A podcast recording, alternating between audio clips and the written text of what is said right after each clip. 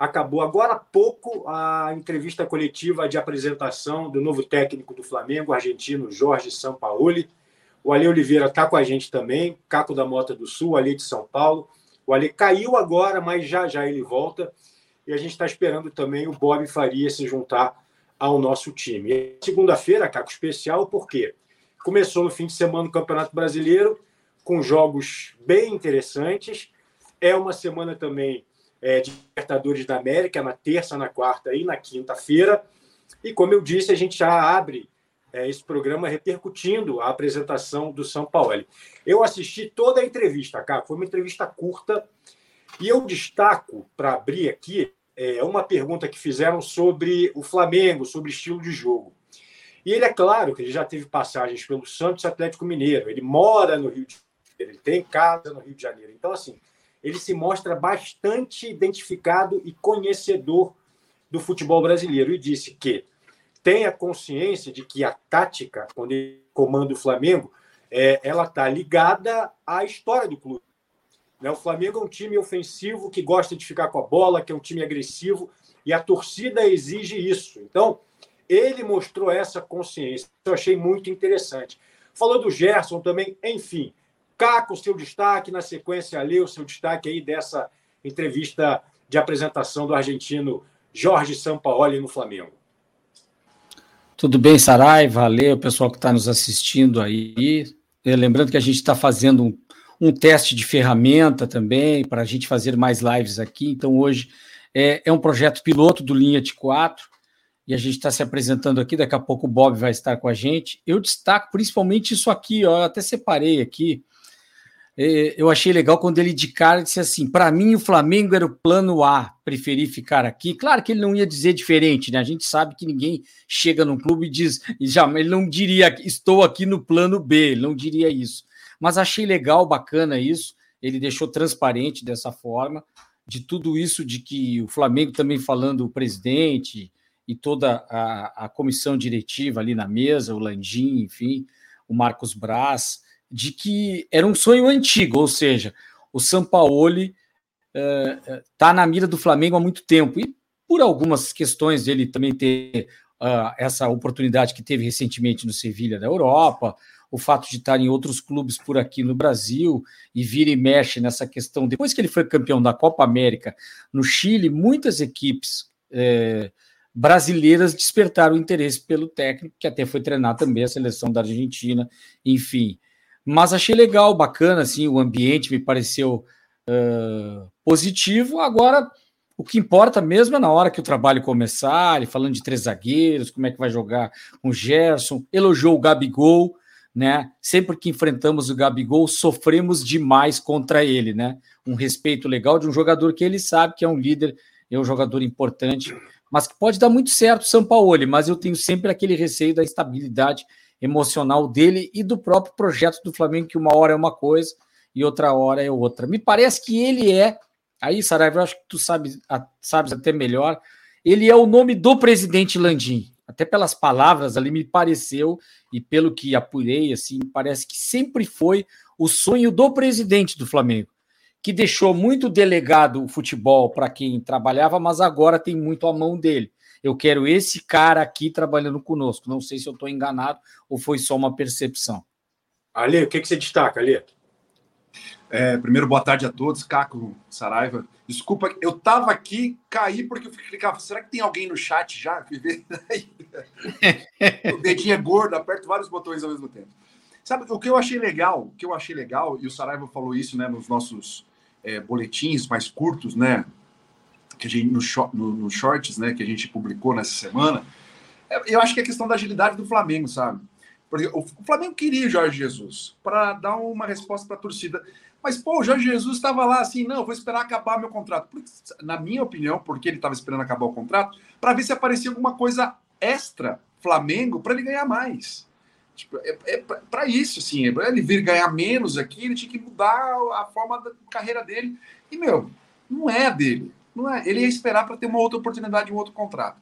E eu acho que o Flamengo se agilizou e foi atrás de um cara que realmente dá resultados, sabe? Talvez a longo prazo acontece o Caco, que o Caco falou assim, é, é, o desgaste seja muito grande, porque ele é muito enérgico, ele é muito doido, ele é muito louco tal.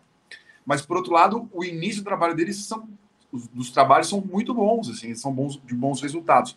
Isso me chama muita atenção. E eu acho que esse jeito doido dele, assim, casa com o estilo do torcedor do Flamengo. Não, não chamando o Flamengo de louco, assim, mas essa, essa coisa apaixonada, sabe? Essa coisa de gritaria. o, o presidente Landim falou disso, que ele tem a cara do Flamengo, assim, o perfil ali. Foi legal isso aí.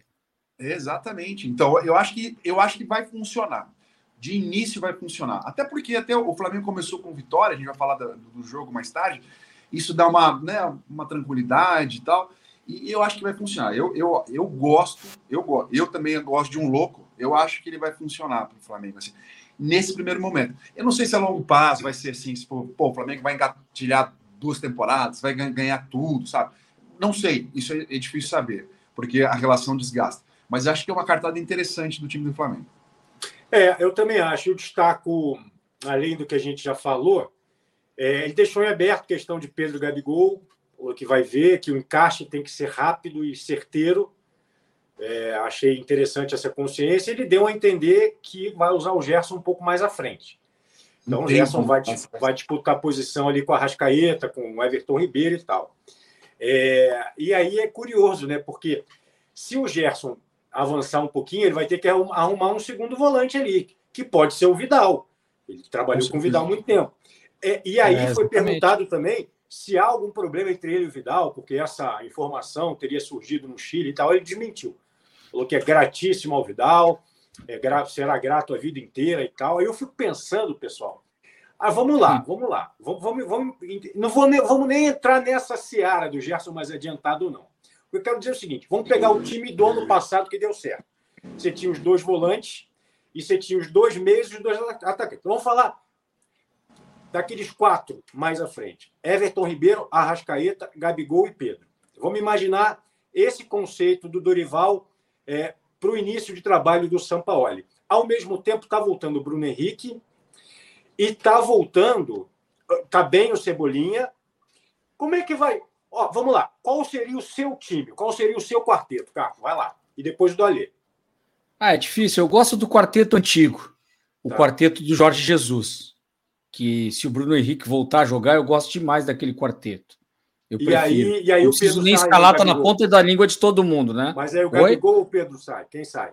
Ah, não, sai o Pedro. Por incrível tá. que pareça, sai o Pedro. Se o Bruno Ale... Henrique jogar naquele nível, tá. eu fico trocando os dois de posição. Não cabe todo mundo. Infelizmente, não cabe todo mundo. Ale... É difícil encaixar cinco numa, num lugar para quatro. Pode ser que em algum momento lá na frente eu tirasse o Everton Ribeiro colocasse o Gabigol no lugar dele. Pode ser, pode ser. Eu gosto demais do Bruno Henrique. Se ele voltar bem, para mim ele é titular. Eu, eu, aquele time tem muito a ver com ele. Se fala do Jesus, mas para mim tem muito a ver com o Bruno Henrique. Ele jogava demais naquele time. Não, é verdade. Você, jogava mesmo. Só que assim, é, é, esse é um problema do torcedor do Flamengo, do Flamengo. Que ele casou com esse time em 2019 e não quer se divorciar de jeito nenhum. Já tem muito tempo essa equipe, cara. É muito tempo que é Everton, Rascaeta, Gabigol e Bruno Henrique. É muito tempo os caras estarem bem. Tanto que hoje, fisicamente, eles estão sofrendo. Né? O Rascaeta tem um problema no pulso que é crônico, cara. Não, não, sei como ele vai conseguir voltar a jogar. É um baita jogador. É, é claro que a pergunta do, do Saraiva é pensando assim, todo mundo muito bem, 100% com condições de jogo. Todo mundo bem, né? É, Esse é, é, é, é, assim que eu acho. Desse jeito, com todo mundo jogando, é, jogando o Gerson para frente, quem perde é o Gerson. Quem sai o é o Gerson. Né? Porque é, é o cara que está menos aqui... acostumado a jogar nessa função, pelo menos no, no, no, Flamengo.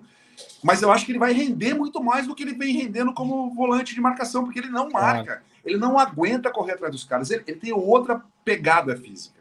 É, mas hoje, hoje, do jeito que está, sem contar fisicamente, é, contando com a, os problemas físicos, eu acho que o Everton vai perder no lugar do time. Porque eu acho que tem que jogar, tem que dar um jeito de jogar Gabigol, Pedro e Bruno Henrique, no caso. É, o Pedro não pode sair do time. O Pedro é muito bom, cara. O Pedro é um finalizador. O Gabigol é um cara decisivo, tem o coração do time. Acho que tem uma liderança interessante dentro do, dentro do campo. O Bruno Henrique, que faz muito tempo que não joga, mas ele, ele estando bem, ele precisa de um cara de velocidade para desafogar o time, entendeu? Olha aqui, deixa eu falar, tem, tem uma rubro Sareva, Desculpa te interromper, mas aqui cabe em quatro. Aqui é. cabe em quatro. Aqui então, tem mais uma vaga, tá? Tá aí, ó. Ah, o camisa 10 entrou. Buenas. Eu tava preocupado, não tinha ninguém para pensar nesse time. Tava fazendo pãozinho de queijo. Faltava o articulador mineiro. Tava, tava, com problema de conexão aqui, mas agora tá tudo Tranquilo. Ó, é. Na nossa audiência aqui tem uma grande rubro-negra, Joana. O Joana, manda pergunta para gente aí. E aí, Bob, bem-vindo. A gente estava falando, comentando aqui a coletiva do São Paulo, né? Já destacamos uhum. alguns pontos. O que, é que você quer destacar?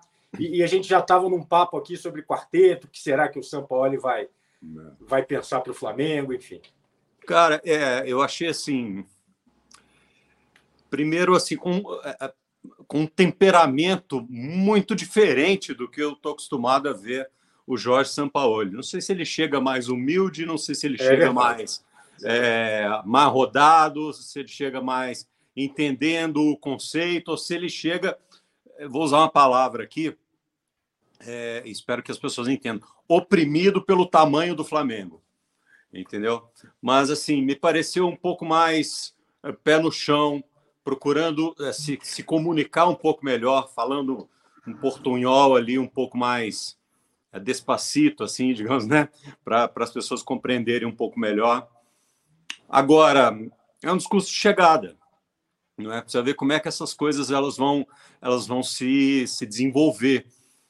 Acho que ele eh, tem umas ideias é, assim interessantes de como retomar o futebol do Gerson, né? Que ele levantou a bola do, do, do, do Gabigol, né?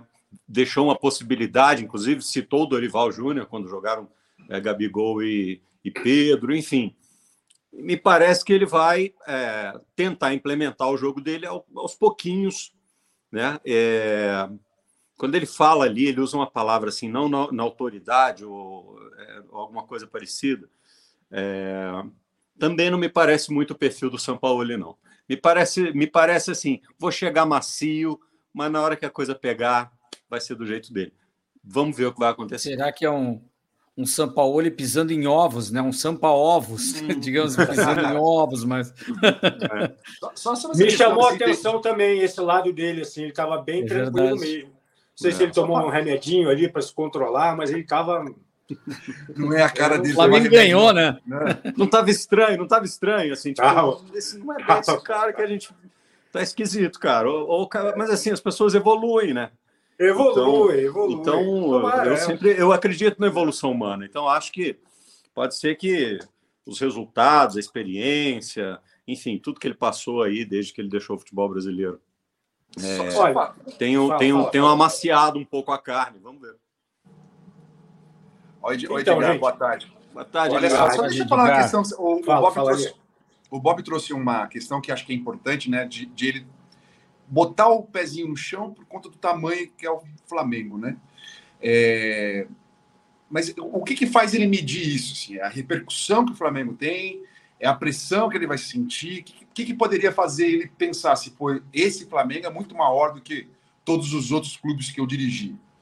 É, eu só vou trazer aqui a, né, a, a, título de curiosidade, porque no Olympique de Marseille é, é um time extremamente pressionado.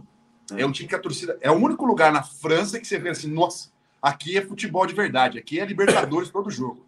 É um negócio seríssimo lá. Lá é porradaria na frente do estádio todos os jogos. Então, assim, eu acho que eu acho, eu, eu, eu acredito muito no calejar, né? O cara vai ali, toma porradinha, pô, tava indo tão bem, porradinha, porradinha.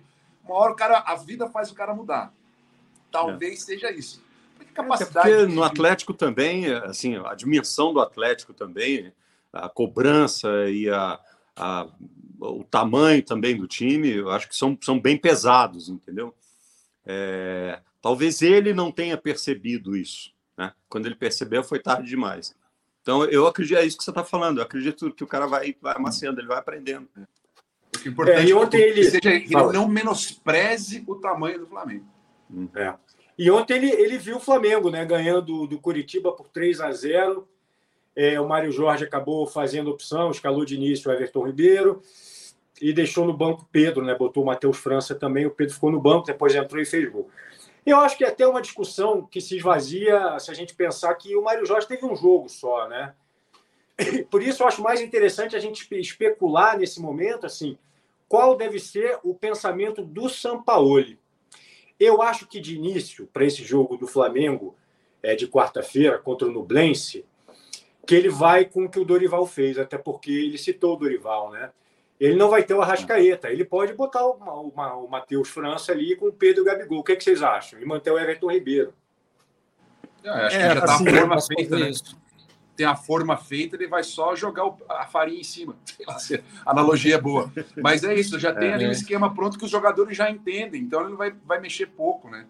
E, e, até por isso eu acho que pode cobrar menos ainda o Mário Jorge pelo resultado do, da, da, Copa do Brasil. Acho que o, a pancada contra o Fluminense ainda estava chegando nos jogadores. E por mais que não tivesse técnico, o time não podia perder para o Maringá. É, o, o que acontece que o é o seguinte, exige... Assim, ele falou em diagnóstico, né? É, ele diz assim, tem, precisa ter um diagnóstico rápido, ele disse. É, então, se ele mudar alguma coisa, é alguma coisa muito grave que ele veja no time do Flamengo, diz assim, isso aqui está atrapalhando. Então, isso aqui precisa mudar imediatamente. Né?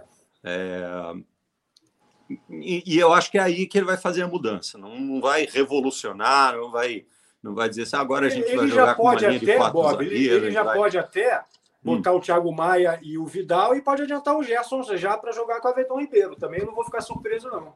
Pode, pode. Né? É, agora, a, a, grande, a grande dúvida que eu fico é, em relação ao Sampaoli é porque ele, ele. E, aliás, quem me disse isso pela primeira vez, e depois eu comprovei isso, vendo várias vezes é, é ele no Santos e depois muito de perto no Atlético, quem me disse foi, foi Murici Ramalho, nosso querido, nosso querido Murici. Ele disse assim: ele não sabe montar defesas. Os times dele são desequilibrados. Falei, cara, deixa eu observar. E de fato é isso, né? É, são, são os times que têm assim. É, eu, eu, vi ele falando, né? Ah, às vezes vamos atacar com seis, vamos atacar com sete, e vamos sair com não sei quantos, e depende da linha e tal. Fiquei pensando assim, cara, daqui a pouco tem um time que, que faz quatro e toma três, e, e, e ou, ou ao contrário, entendeu? Faz quatro e toma cinco. É, eu, eu, não, eu não senti muita firmeza quando ele falou o esquema tático precisa ser equilibrado. Não sei se ele está convencido disso, não. É, é você sabe que seguinte... no Sevilha, desculpa, Caco, só para dar uma informação para te passar a bola. Claro. No Tem Sevilha, uma pergunta ele... do Edgar aí depois. Tá. Ele a chegou com a missão de melhorar primeiro a defesa, o, o sistema defensivo do Sevilha, hum. que era uma, da, uma, das piores defesas do Campeonato Espanhol àquela altura. No começo ele conseguiu estancar um pouquinho, mas depois desandou. Fala aí, Caco. Não, inclusive eu fiz o jogo ontem do Sevilha que venceu o Valência e o Mendilibar, comentei esse jogo, ele está fazendo um sistema mais pragmático, está sendo elogiado por isso, porque ele está conseguindo é, fechar a defesa e buscando mais contra-ataque, menos posse de bola, né? Teve menos posse de bola em algum momento com, com o Valência e ele, e ele tá dando certo, ele está conseguindo bons resultados, competitivamente está funcionando. Eu vejo assim aqui, além de mudar taticamente, a virada de chave que o Flamengo precisa é do ponto de vista da intensidade da confiança, que isso com o Vitor Pereira não estava em sintonia com a torcida, com nada. Por causa do Mundial, de tudo aquilo, ele já veio com aquele ranço do Corinthians aquilo já veio grudado nele, assim, daquele negócio da sogra, já, já chegou com uma implicância. Se não der certo, é, esse cara, não estou dizendo que ele é isso, gente, por favor, mas ele veio com a pecha de que ele era traíra, de que ele não era um cara confiável. Isso já pegou no ambiente do Flamengo. E aí uhum. depois os resultados não vêm, e eu vejo mais nesse aspecto assim, de cara o São Paulo ele colocar aquela intensidade que ele coloca nos times dele, essa cobrança da intensidade dependente do sistema tático, né, de marcação, pressão alta, aquele abafa com a qualidade dos jogadores do Flamengo, rouba a bola e já faz uma jogada rápida e eles têm qualidade para isso. Tem uma pergunta do Edgar aí, Saraiva, se tu quiser. Deixa o Ali, responde aí, Ali. O time está envelhecido, tem que renovar? É, é, o que eu falei quando o Caco montou o quarteto dele, né? Ele falou assim: ah, eu gosto muito daquele quarteto de 2019. É, é envelhecido, 2019. É, é, eu não sei quanto que é a vida útil de um time, né? Assim, mesmo você colocando uma idade muito nova, assim mas acho que não, não dá para girar muito mais que três anos, é muito difícil. O Palmeiras já está com um time que já está rodando muito, é, mas o Abel troca algumas peças importantes, né? Tipo, o zagueiro já é outro, o volante já é outro, né? Mesmo perdendo.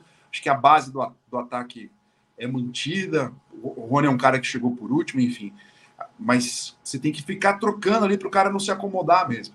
E eu acho, eu acho que, que eu, não, eu, não, sei se de idade, sabe? Mas o, é, o, o, ah, já ganhei tudo, causa um relaxamento.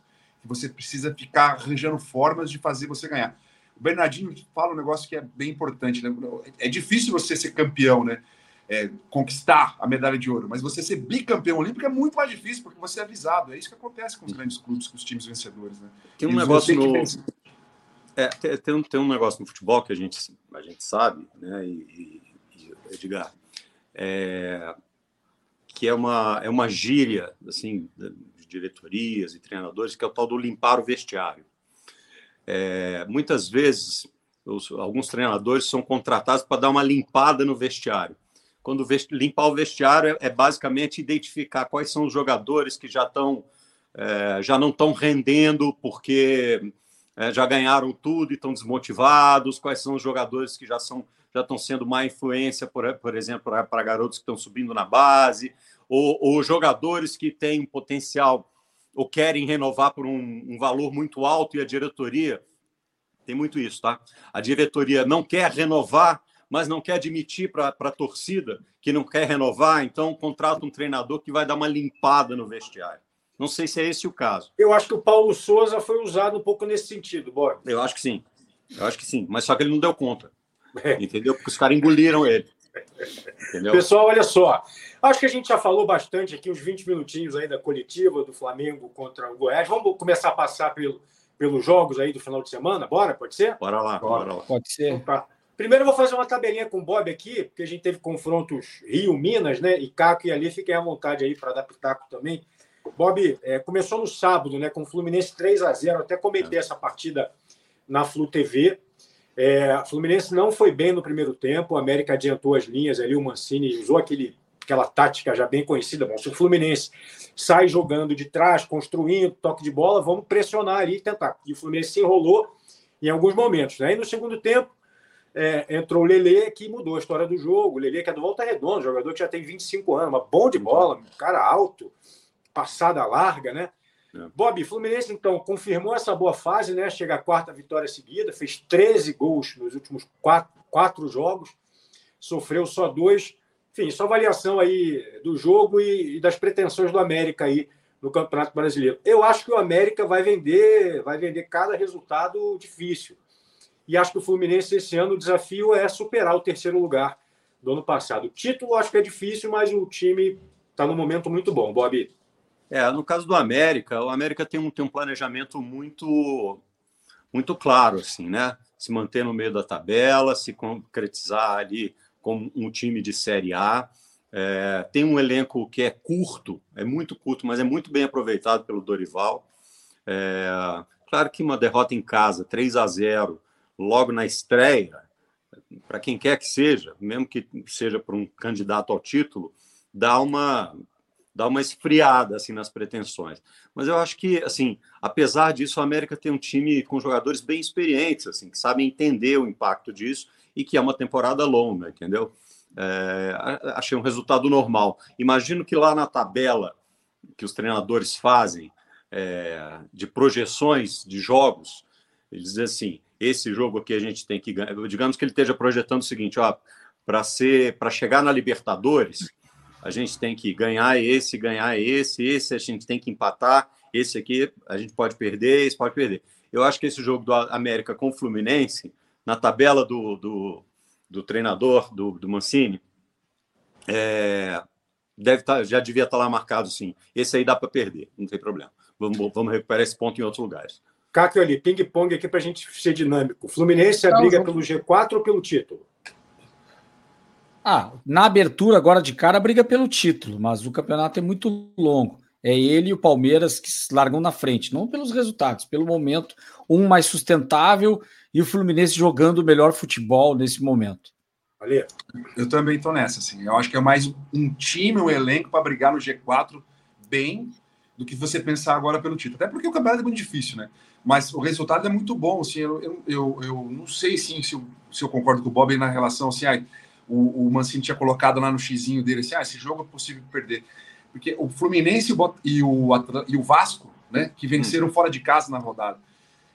eu acho que a vitória do Vasco é muito maior para você contra o Atlético, né? Mas a do Fluminense é muito impactante, porque o América não é um time qualquer, não tem jogando, não é bobo, né? Não é um time para ficar lá embaixo também. E venceu por 3 a 0 então chama muita atenção.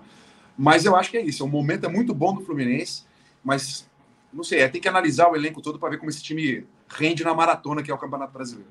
Pois é, e Só uma coisa sobre o América, para mim o América é candidato ao rebaixamento. Eu acredito que o América vai brigar para não cair. Esse é o objetivo. Eu, eu acho que não. Eu acho que não. O América é o segundo jogo, é, foi a terceira derrota no ano. Ele só tinha perdido os dois para o Atlético Mineiro. É, Ganhou do Penharol 4 a 1 Eu não acho, não. Agora, não surpreendente para mim, surpreendente para mim, Bob, foi o Vasco. Tudo bem, a fase do Atlético não é das melhores e tal, mas pô, o time é bom para caramba, cara, jogando em casa e o Vasco voltando à Série A, o Vasco começou arrasador, cara. O que, que, que tá vendo com o Galo, boy? Então, é, o time é bom pra caramba. É, é, a gente precisa pensar um pouco nessa afirmação. É, se emocionou. Que, é, eu diria que assim, os jogadores, ou tem, é. tem bons jogadores, né? mais do que a média, inclusive. mas não é um time bom pra caramba. Porque precisa mais do que bons jogadores para fazer um time bom pra caramba, né? o time precisa saber jogar junto. E então, acho que, que, que responsabilidade tem o Cudê nisso aí, Bob? Total, total. Porque assim, ele tem uma, é, um, um, sistema de jogo é, que ele não. É, embora ele diga assim, não, às vezes a gente abre o jogo pela direita, às vezes abre, sai um pouco pela esquerda e tudo mais. Mas, mas é um, é um, é, são situações muito mais circunstanciais do que orientação de jogo. Então o Atlético tem muito um jogo por dentro. Os atacantes estão muito de costas para o gol o tempo inteiro. É... Quer dizer, quem joga de frente para o gol, basicamente, é o único volante que ele tem, entendeu? É o cara que joga na linha dos três, na frente dos três meias. Os outros caras estão todos de costas para o gol, porque precisam receber essa bola quando ela vem na transição da defesa. Assim, para ser, ser muito simples, é, o Atlético é, até construiu muitas jogadas. Tanto que o Léo Jardim foi eleito, pelo menos pela nossa equipe da 98, melhor em campo. É, ele fez defesas espetaculares, assim, mas nenhuma dessas grandes defesas vieram de jogadas construídas coletivamente pelo Atlético e tal, até uma grande finalização. Elas vieram ali de chute de fora da área é, do Hulk, vieram de bola é, pingada na área, cabeçada do Paulinho e tudo mais.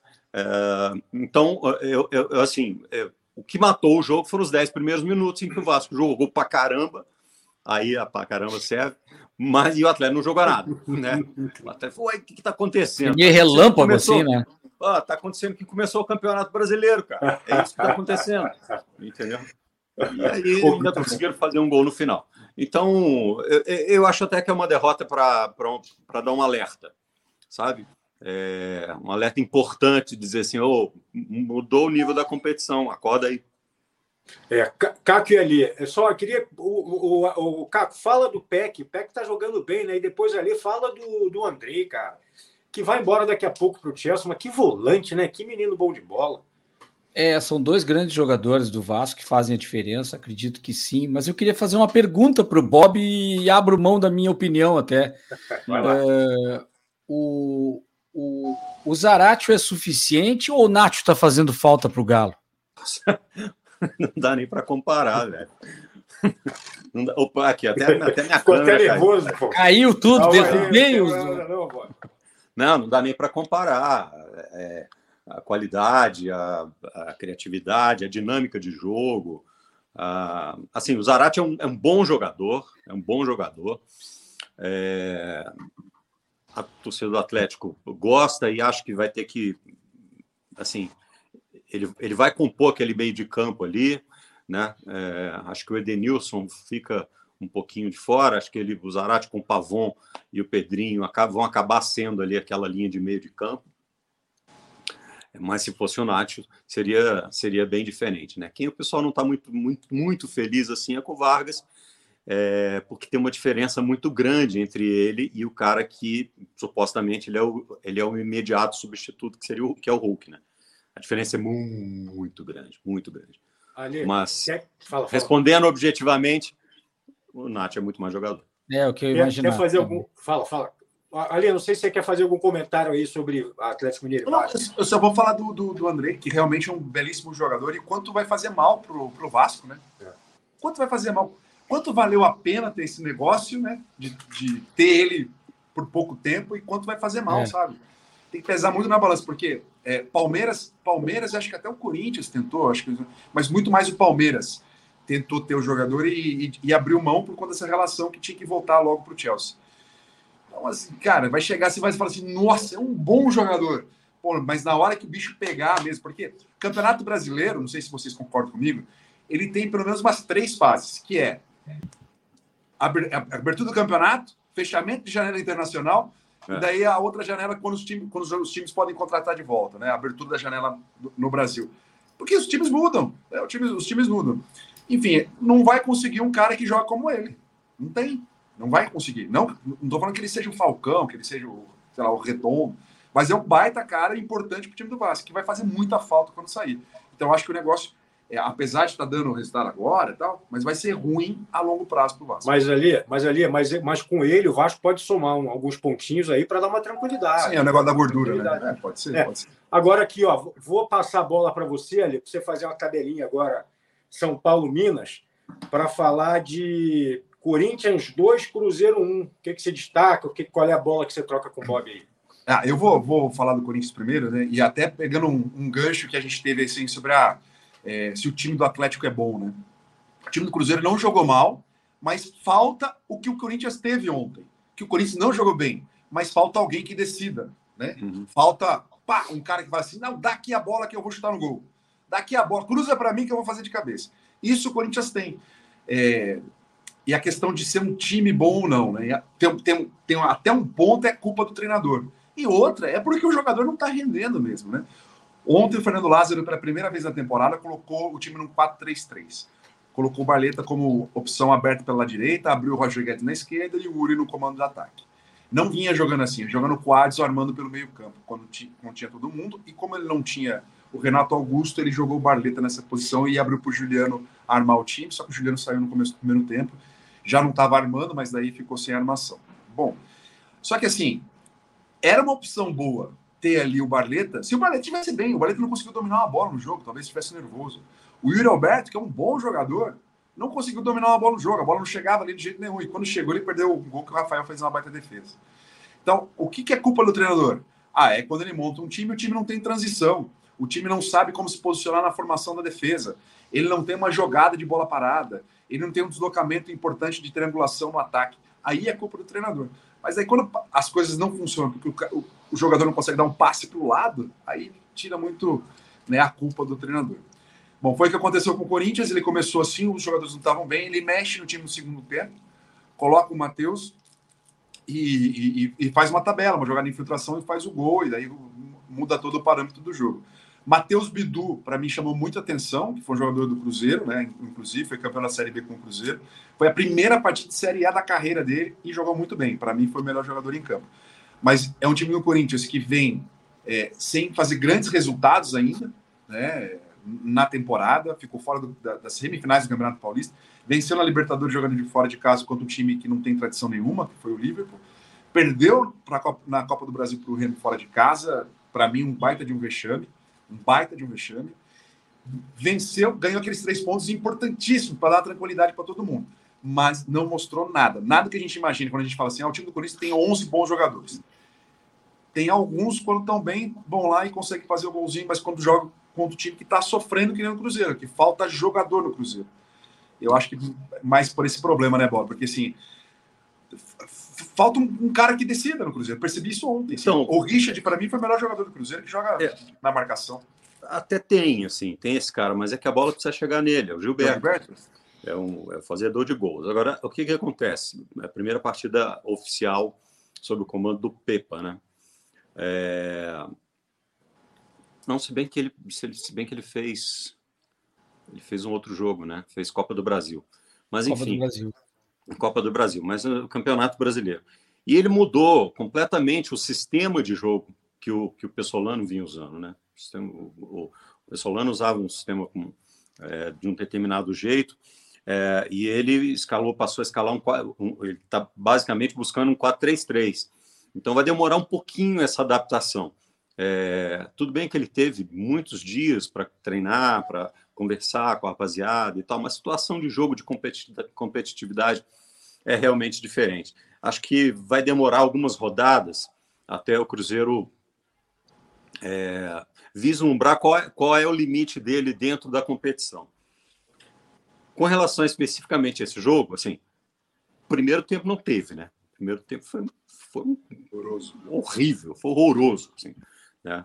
Parecia nem jogo de veterano é tão chato. Tá, tava realmente muito. Porque jogo de veterano tem umas coisas muito legais. Os caras fazem umas malabarismo com a bola, fazem umas coisas assim, são divertidos. Tinha, teve nada. Parecia que os caras estavam fazendo aquecimento. Chato demais. No segundo tempo, o jogo rendeu um pouquinho mais, especialmente depois que o Corinthians fez o gol, né? Até o Cruzeiro fazer o seu golzinho no final também. Então, eu acho que o, o, o grande, o grande lance do, é, do Cruzeiro vai ser que ele precisa de algumas rodadas para saber qual é o seu limite. O grande problema, eu vou até pegar aqui para vocês, o grande problema é que a, a, a tabela do Cruzeiro é uma tabela complicada, velho. Porque é o seguinte: pegou o Corinthians, aí pega o Grêmio na próxima rodada. Aí, depois do Grêmio, vai pegar o Bragantino fora de casa. É, aí depois do, depois do Bragantino joga com o Santos. E na quinta rodada, o Cruzeiro pega, deixa eu achar aqui, o Fluminense. Então são cinco primeiros rodadas assim, onde é, é a fase de afirmação em que o Cruzeiro vai sofrer muito para somar uma quantidade importante de pontos, né? Mas é o campeonato que tem que jogar, está na Série A, então vai ter que jogar.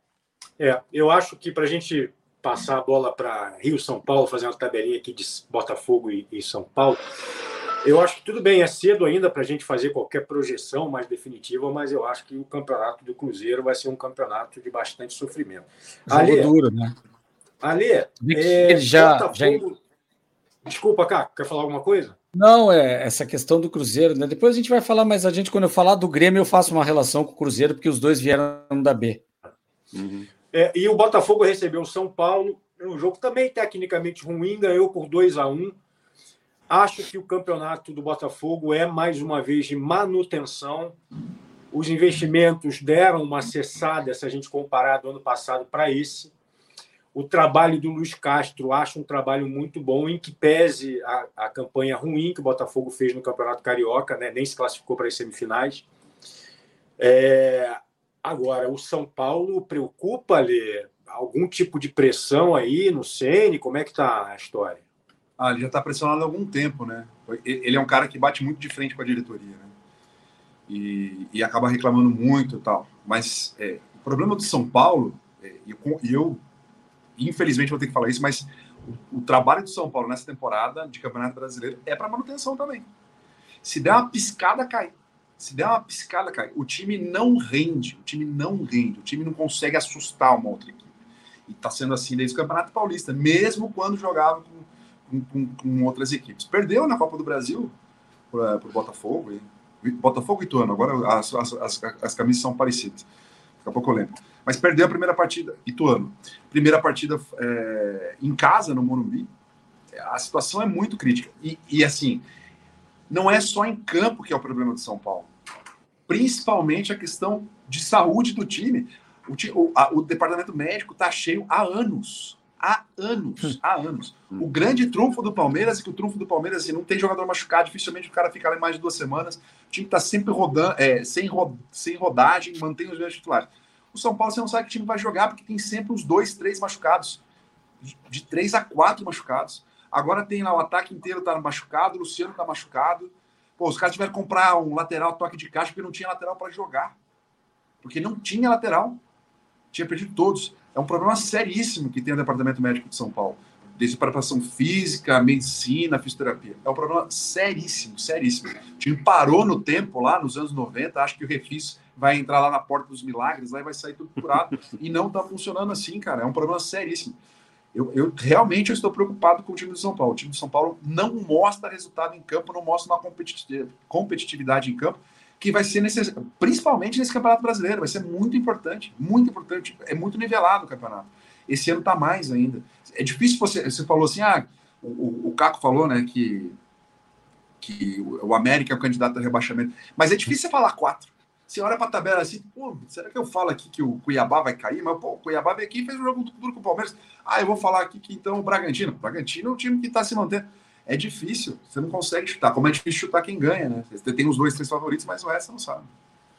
É, Caco e o Bob dão uma sumidinha é. ali. Querem acrescentar algo sobre São Paulo? Eu, não, só o, o, Por acaso, o nosso querido Edgar aqui é São Paulino e acho que o Ale já respondeu se pelo que o Ale está falando, o Edgar queria saber, como São Paulino, se ele acha que o São Paulo pode cair, né? Vai cair, na verdade, ele está mais não, preocupado. Vai, não, né? Ele já respondeu. Não, pode, não, vai pode cair é meio forte. Sabe, né? é, é, acabou eu de posso cravar, não dá para cravar. Assim. É. E é um dos, não, nada... dos, poucos que não, que não caiu, né? Flamengo, São Paulo, Inter. Flamengo, Santos. É, o São Paulo, essa questão é que eu ia falar. O São Paulo está pedindo, está com a cartilha montada há muito tempo, né? E daqui a pouco a gente vai falar do Santos, que até me preocupa mais nesse aspecto do que o próprio São Paulo. É pior ainda, porque até quando joga bem, não ganha. Eu queria só passar pelo, pelo Palmeiras rapidinho ali, Palmeiras e Cuiabá. É, Palmeiras começa ganhando, placar apertado, mas um jogo teoricamente ali controlado, e o Abel expulso mais uma vez.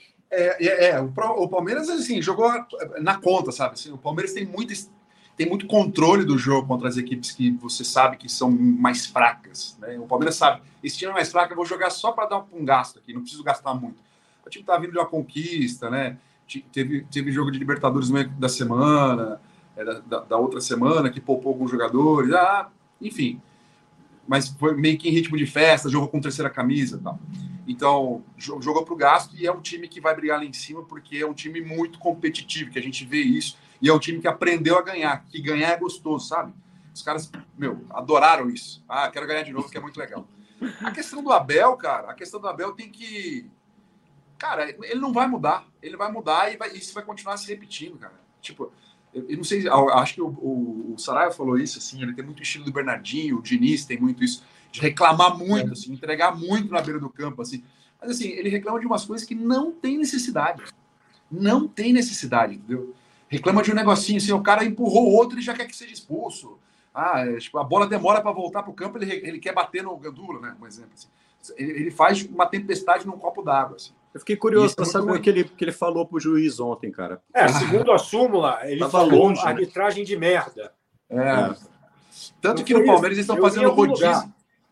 Eles estão fazendo achei... rodízio, rodízio é. de reclamação. Né, para tentar poupar o Abel. É. Primeiro vai o auxiliar número um, vai o auxiliar número dois, vai o, Lomba, que é o terceiro goleiro, aí é. vai. Ah, daí eu, eu, não, eu achei engraçado ele reclamar que o cara. Eu achei engraçado o cara reclamar que o Bandeirinha falou com ele em espanhol. Vai falar comigo em espanhol. Eu sou português. Eu sou português. Fala comigo em espanhol. Reclamação não dá, né? cara, é. Ô, Caco, To, é. toca a bola aí com ali, Grêmio e Santos 1x0 Grêmio. Só um detalhe, eu estava no jogo de campeonato espanhol, em vez de falar Jorge Jesus no meio do. Tinha tanto Jorge, eu larguei um. É, e o Jorge Jesus, larguei um Jorge Jesus, aí depois eu me corrigi. Não, é o Jorge Jesus e o Jorge Sampaoli. É. Nossa, que aliás, que pode espanhol, São Paulo. Quis dar uma castelhanada, é, me enrolei todo. Ah, me chama como quiser. São Paulo. Qual é o jogo aí, Saraiva? Eu só passar aqui. Grêmio, Santos e passa aí. Tá, não, importante passar aqui a vitória do Bragantino de virada contra o Bahia, foi legal, assim, bacana. O Bahia tem que tomar o cuidado, uh, questão de, de rebaixamento vindo da segunda divisão, e o Atlético Paranaense uh, para cima do Goiás não foi um atropelamento, mas eu vi boa parte desse jogo e tenho gostado demais de, do, do Vitor Bueno, tem jogado muito e mais uma vez foi um dos destaques do time do Atlético Paranense. Internacional e Fortaleza, eu vou pegar o próprio Inter e o Grêmio para resumir um pouco do que Isso eu vi de todas as rodas. Na sequência, para você continuar nessa tabelinha, como a gente está fazendo a tabelinha, ah, faz essa tabelinha primeiro com a lei, então, Grêmio e Santos, entendeu? Depois você fala do Inter. Ah, desculpa, tá. Perfeito. É que na minha. Desculpa aí, Ale, eu atropelei o nosso roteiro aqui. Não, Pode começar pelo Santos, porque eu tenho uma visão do Santos. Eu gostaria de ouvir a visão do Alê do Santos, da atuação do Santos, para falar um pouco do, do Grêmio, pra, porque tem a ver depois para emendar com o Inter. Uhum. é, o, o Santos é aquele negócio, é um time sofrível. É um time que, jovem e que não tem meio de campo. Ele não tem meio de campo nem para marcar, nem para atacar. Esse é o problema mais complexo do Santos. E vou pegar o Marco Aurélio Souza, que é nosso colega, já participou aqui do Rede 4 uma vez, né? Que eu me lembro.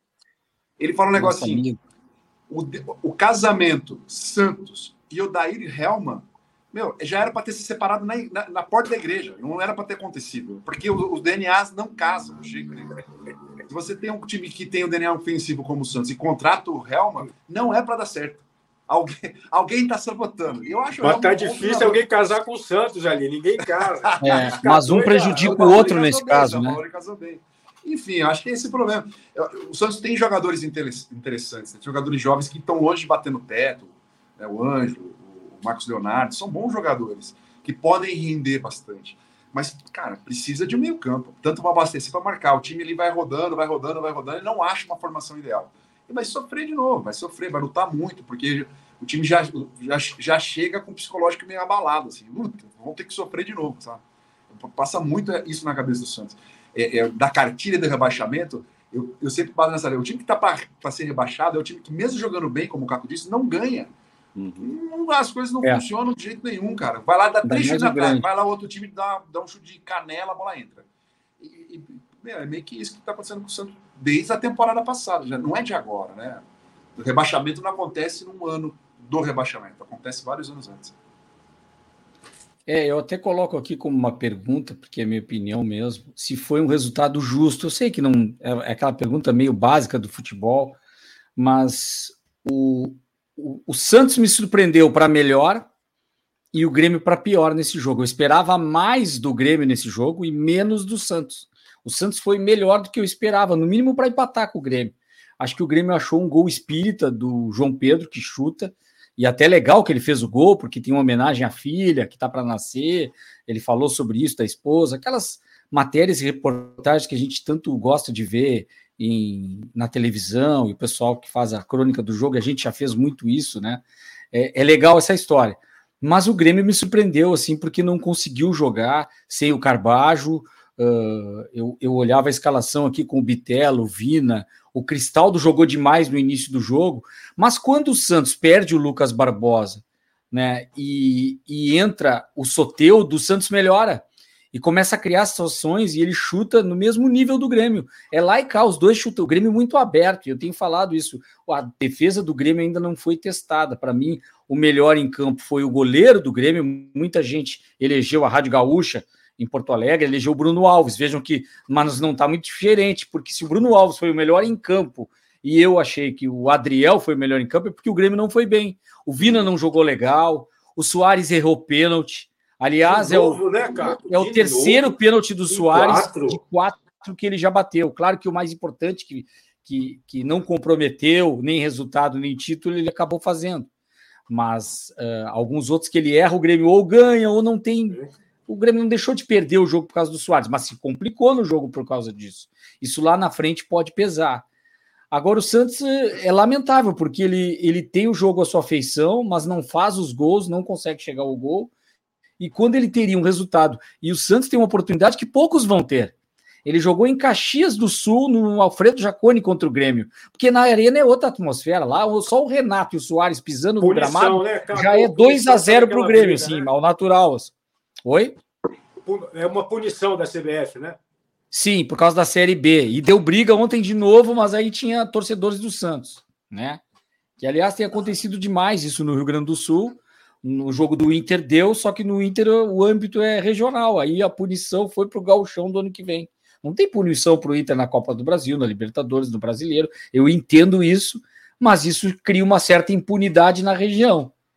Os torcedores do Inter e do Grêmio pensam que pode fazer o que querem no campeonato estadual, que vão ser punidos outros anos. Mas isso é um, é um caso à parte. Então, eu vejo assim, para já dar um gancho para o Inter, se quiser já passar a página, se alguém quiser acrescentar esses jogos, ok. Para mim, os dois resultados que foram fora da curva, assim, mais fora da curva, foi, é, claro que não é o do Grêmio, mas foi a atuação do Santos, mas o Grêmio eu esperava assim um pouco mais de placar. Foi a vitória do Vasco e o empate do Inter. A minha expectativa é que o Inter perdesse para o Fortaleza. Pelo que apresenta o Fortaleza nos últimos tempos, pelo que o Inter tem feito lá em Fortaleza, mas o Inter fez um jogo de bom enfrentamento. E muito por, pelo. baixou o padrão do Fortaleza, claro que é início de campeonato, mas agora que a gente começa a calibrar as equipes, eu vejo assim, nossa, o Inter não está tão longe, jogando mal ainda, não se achando, não está tão longe, longe do Fortaleza. Não que o Fortaleza seja para G4 nesse momento, mas o futebol do Fortaleza era melhor. Vi um Fortaleza bem mais desgastado e pior nesse início de temporada. E o Inter teve uma curiosidade. Se já posso falar do Inter, é, ele colocou pode, o John no pode, gol. porque até para a gente dar uma faladinha de Libertadores, entendeu? Ele colocou pode o John no gol, o Mano Menezes, e tirou o Luiz Adriano e botou de novo Pedro Henrique com o Wanderson, que acabou fazendo o gol do Inter e depois o Inter acaba sofrendo um gol, numa falha do John, que disseram que o John foi bem no jogo. Para mim, quando tem uma falha, não é um frango, não é um peru, mas ele espanta a bola de um jeito que permite o gol do Fortaleza, logo em seguida após o, o gol do Internacional. Então, para mim, isso é grave. O goleiro tem que estar mais atento, a zaga também. Não achei legal isso, não significa que ele tenha que sair do time. Mas o Mano já adiantou que era para dar um ritmo para ele. Quem joga na Libertadores vai ser o, o, o Kehler e não o John. E o Luiz Adriano não foi uma questão física, segundo o Mano. Foi mais uma preservação. Ele não tem um problema físico assim grave nem nada, mas uma preservação, pensando já o Mano dando a entender que vai rodar elenco no Brasileiro e Libertadores. Ele vai ter alguns jogadores, ele vai jogar na Libertadores e outros uh, no Brasileiro e até mesmo em Copa do Brasil vai ter times diferentes. Não vai Amigos, ser sempre já, o mesmo eu, time. Desculpa, Caco. Eu já queria. O Inter falar... não tem para isso, na minha opinião. Oi, oi Caco, desculpa. O Inter não tem elenco para isso, na minha opinião. Vai se atrapalhar. Ou ele joga com os titulares todos, se mata e garante alguma vaga em Libertadores para passar de fase em Copa do Brasil, ou, e somar pontos na, na, no brasileiro, e depois ele administra. Fazer isso logo de cara pode se atrapalhar, porque se nem o time titular resolve, Imagina um time misto com outros jogadores. Foi o que aconteceu contra o Fortaleza. Não foi legal o time do Inter sem algumas peças importantes. Não gostei da estreia do Inter, muito discreto. Tem gente que gostou. Para mim, na estreia da Libertadores e a estreia no Brasileiro, o que valeu foram os resultados. Os resultados não são ruins, empates fora de casa, mas o desempenho do Inter ele é preocupante em relação ao que se esperava. Bom, a gente vai ter seis jogos da Libertadores da América no meio de semana. E aí eu vou tocar a bola com vocês três aqui. Vou pedir para que cada um comente dois jogos, né? São seis jogos. É, mas vamos só pensar que a gente já está no ar aí há 51 minutos. Então vamos tocar o ritmo aí, ó. É, Bob, hum. Atlético Paranaense e Atlético Mineiro. Jogo na Arena da Baixada. É. Cara, é um jogo, é, é um jogo complicadíssimo, eu acho, para o Atlético. É, ele não tem algumas peças importantes, ele vem fazendo algumas substituições, por exemplo, nas, nas competições internacionais, é, ele costuma usar o Saravia na lateral direita e nas competições nacionais ele está usando o Mariano. Ele não tem o Saravia, tem, tomou o terceiro cartão amarelo. Uh, pode ser que ele entre com Otávio ou com Batalha ali no meio de campo, não sei qual é a escalação que ele vai sair, mas eu, eu apostaria no Everson, Mariano, Lemos, o, o, o Gemerson e o Dodô, não o Rubens, o Batalha, uh, o Pedrinho, o Zarate, o Patrick, Paulinho e o Hulk. Acho que esse é o time que ele vai colocar contra o Atlético Paranaense. É, acho que um, um empate para o Galo lá é, é, um bom resultado.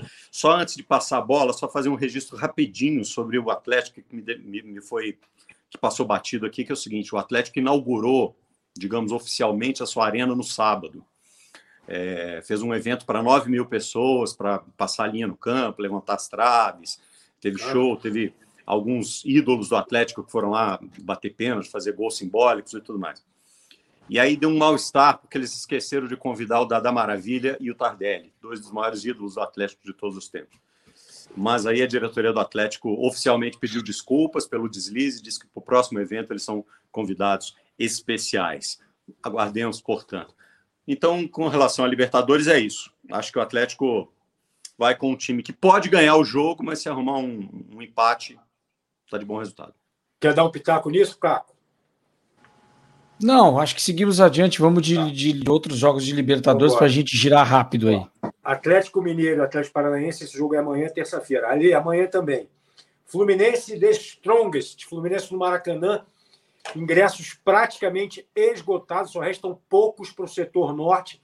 Então a torcida do Fluminense ali vai lotar o Maracanã contra um time que vai bem lá no alto, lá é. em La Paz, né? É, o Strongest vai bem, vai bem nas alturas, né? É, é, o up, é o up nas alturas. É. É, eu, é está de graça que vive o Fluminense, né? Depois da conquista do Campeonato Carioca, e como é que, da maneira que foi, né? Tinha perdido o primeiro jogo, goleou no segundo, vive está de graça com a sua torcida. E eu espero um grande jogo do Fluminense. Eu acho que é assim, aquele jogo assim para fechar, assim, ó, chegamos mesmo, agora é nós, não dá para ninguém. Não tem muito isso, assim, vive está de graça, time está jogando bem, é a, cada jogo é uma afirmação da equipe não vejo possibilidade do Strongest de vencer o Fluminense no Maracanã. Ainda mais com esse teor todo de casa lotada. Pô, torcida do Fluminense canta o tempo inteiro. Acho que tudo para ser uma grande festa. Caco, Inter Metropolitano, rapaz, que time é esse? Da Venezuela, é. Esse é o jogo para o Inter, acho que começar o ano assim com uma vitória, uma boa vitória, uma boa margem de gols, com todo respeito ao Metropolitanos, mas é aquele jogo para dar uma uma confiança, os seus atacantes fazerem gols, Luiz Adriano, Pedro Henrique, o Wanderson, né? Grandes jogadas, se soltar e voltar a ter uma sintonia com a torcida em jogos de Libertadores. Tentar recuperar essa confiança. E o jogo já é nesta terça-feira, então dá tempo ainda de fazer uma mobilização, mas está em cima do laço. O torcedor do Inter não tem sido muito confiante mas acredito que o Inter pode fazer um, um, ótimo resultado e um ótimo desempenho. Tem que aproveitar a fragilidade do, do, adversário. Agora tem o outro lado, né? Se ele não conseguir fazer isso, não precisa golear, não é isso. Mas se ele não consegue ter uma boa participação num jogo como esse, contra um adversário, numa expectativa que se tem dentro de casa, aí começa a ter uma pulga atrás da orelha do trabalho do Mano, porque ele tem dado entrevistas coletivas de que ele está tendo que mudar o time porque ele não está encontrando algumas coisas no time, ele não está conseguindo encaixar o time, ele já tentou com centroavante e dois atacantes, já tentou com Wanderson ou Pedro Henrique e só o Luiz Adriano, vem novos jogadores lá na frente, não estou dizendo que, que vai ter troca de técnico, mas vai ter muito mais pressão já do torcedor para cima do técnico Mano Menezes e do time como um todo. O Inter perdeu o grupo do Internacional, os jogadores, eles perderam a confiança do torcedor. E isso é um ranço antigo por causa de todos aqueles títulos. Muitos que chegaram agora não têm culpa nenhuma disso, mas eles estão pagando por isso, pelo Inter não receber, eh, não ganhar os títulos que deveria ter ganho, pelo menos o Campeonato Gaúcho estar brigando. Dois anos fora de uma final, muito complicado. Mas eu acredito que o jogo é para isso para afirmar principalmente seus atacantes, marcar gols que o problema no meio de campo precisa de muitos ajustes ainda e peças que o Inter não tem. Vem aí o Arangues e se espera a informação que se dá e que o Ener Valencia está acertado com o Inter e no meio do ano é um jogador que vai reforçar o Internacional. Acredito que aí sim o Inter muda. Mas até lá, o que o Inter vai fazer? Esse jogo é chave para o Inter dar uma, uma embalada de confiança. O Inter está muito com a autoconfiança a estima muito baixa. Isso está refletindo no Mano Menezes já ele já está ficando um pouco mais cabisbaixo nas coletivas. Ele não estava assim no início do ano, no ano passado e no início do trabalho dele. O Bob, quarta-feira estreia do São Paulo, Flamengo e Nublense do Chile no Maracanã. É para passar por cima, né? Independentemente de não ter tido tempo para trabalhar, não ter tido. É, praticamente não vai treinar o time, vai fazer o famoso treino de pé de ouvido e tudo mais, mas assim, é, acho que o time do Flamengo naturalmente pode chegar e dizer só assim, vamos jogar contra o Nublense e vamos passar por cima desses caras. Né? A gente já viu muito pouco, pouco mago sujar água, mas nesse caso acho que a diferença é muito grande. E acho que o Flamengo não tem que se preocupar com isso. É, Ale, jogo bom, em Corinthians e Argentino Júnior, quarta-feira. Jogo é, para o Corinthians importante. Começou ganhando do Liverpool, que deve, enfim, ser o lanterna do grupo, né? Mas acho que está disputando vaga com o Argentino Júnior aí, né? É, eu, eu acho que o, mais, o Independente Del Valle é mais time que o Argentino Júnior, teoricamente, mas o argentino venceu o Independente na primeira partida. É, mas é a cara do Corinthians se complicar nesses jogos, assim, né? Vai receber o time que é mais ou menos do grupo, Paraná, os argentinos vêm e tal. Eu, eu acho que assim, o Corinthians não pode perder, justamente por isso, para abrir três pontos de todo mundo e ter uma tranquilidade para vencer o Independente Del Valle, jogar tudo quando é Independente Del Valle e já se classificar na próxima rodada jogar o segundo turno praticamente classificado, porque vai fazer três pontos contra o Liverpool em casa. Então, é, passa muito por aí. Mas o torcedor corintiano pode se preparar para sofrer. Pelo que o time vem jogando nas últimas partidas, né? mesmo na, na arena, né? O Corinthians joga muito bem na arena. Pô. Jogou mal na arena as duas últimas vezes. Pelo Campeonato Paulista foi eliminado pelo Ituano e ontem contra o Cruzeiro. Todo mundo esperava muito mais do Corinthians. Mas enfim, vai que, né? Então tem que tomar muito cuidado, é um jogo perigosíssimo, perigosíssimo para o Corinthians na Libertadores. Caco, na quinta-feira, Palmeiras e Cerro Portenho, lembrando que o Palmeiras perdeu na estreia para o Bolívar, né? Então, Palmeiras zerado. É, mas tem, acho, acredito que agora o trabalho estava dentro dessa, não o resultado, né? Mas o, o Abel ele tem um sistema muito bem trabalhado do, do Palmeiras sabendo que mesmo que um resultado negativo dá para reverter, e o Palmeiras, ao natural, vai, vai, vai, vai buscando seus pontos, vai reagrupando o, o time, né? Vendo que o Flaco Lopes aí, o jogador tá, tá se dando bem, o, o Hendrick voltando a marcar gols, tá se encontrando, tá girando o grupo. Acho que o. Uh, acho não, foi o Ale que falou dessa questão de que ele faz muito bem o rodízio de colocar novos jogadores. Acredito que, por mais da tradição do Cerro Portenho, hoje eu não vejo ele mais tanto como antigamente, quando era o Cerro, próprio Olímpia. Vejo às vezes o Libertar um pouco mais perigoso nesse aspecto paraguaio, digamos assim. Né? Mas tem que respeitar, é uma camisa que tem um peso no Paraguai. Eu sempre respeito isso. Tem uma história, tem uma tradição no Paraguai mas não, não é um time que dá para vacilar, enfim, mas hoje não é para fazer frente com o Palmeiras, que acredito que tem tudo para ser, também é fortíssimo candidato a, tanto ao brasileiro como Libertadores da América, porque poupou jogadores lá no primeiro jogo e foi algo que poderia ter acontecido e acabou acontecendo. Pessoal, fizemos um programa completíssimo, hein? Queria agradecer a todos. Passamos pelo Flamengo, Sampaoli, toda a rodada de abertura do Brasileirão e agora projetamos a Libertadores da América. E a gente volta na segunda-feira da semana que vem com mais um Linha de Quatro. Pessoal, obrigado. Boa, aí o último comentário gente. e a gente com o comentário do Wanderson se despede. O Wenderson, Wanderson é do Inter, tá aí o Wenderson assistindo a gente a live, convidando para se inscrever no canal. Legal. Beleza, é isso aí. Vamos nessa. Valeu, moçada. Valeu. Abraço.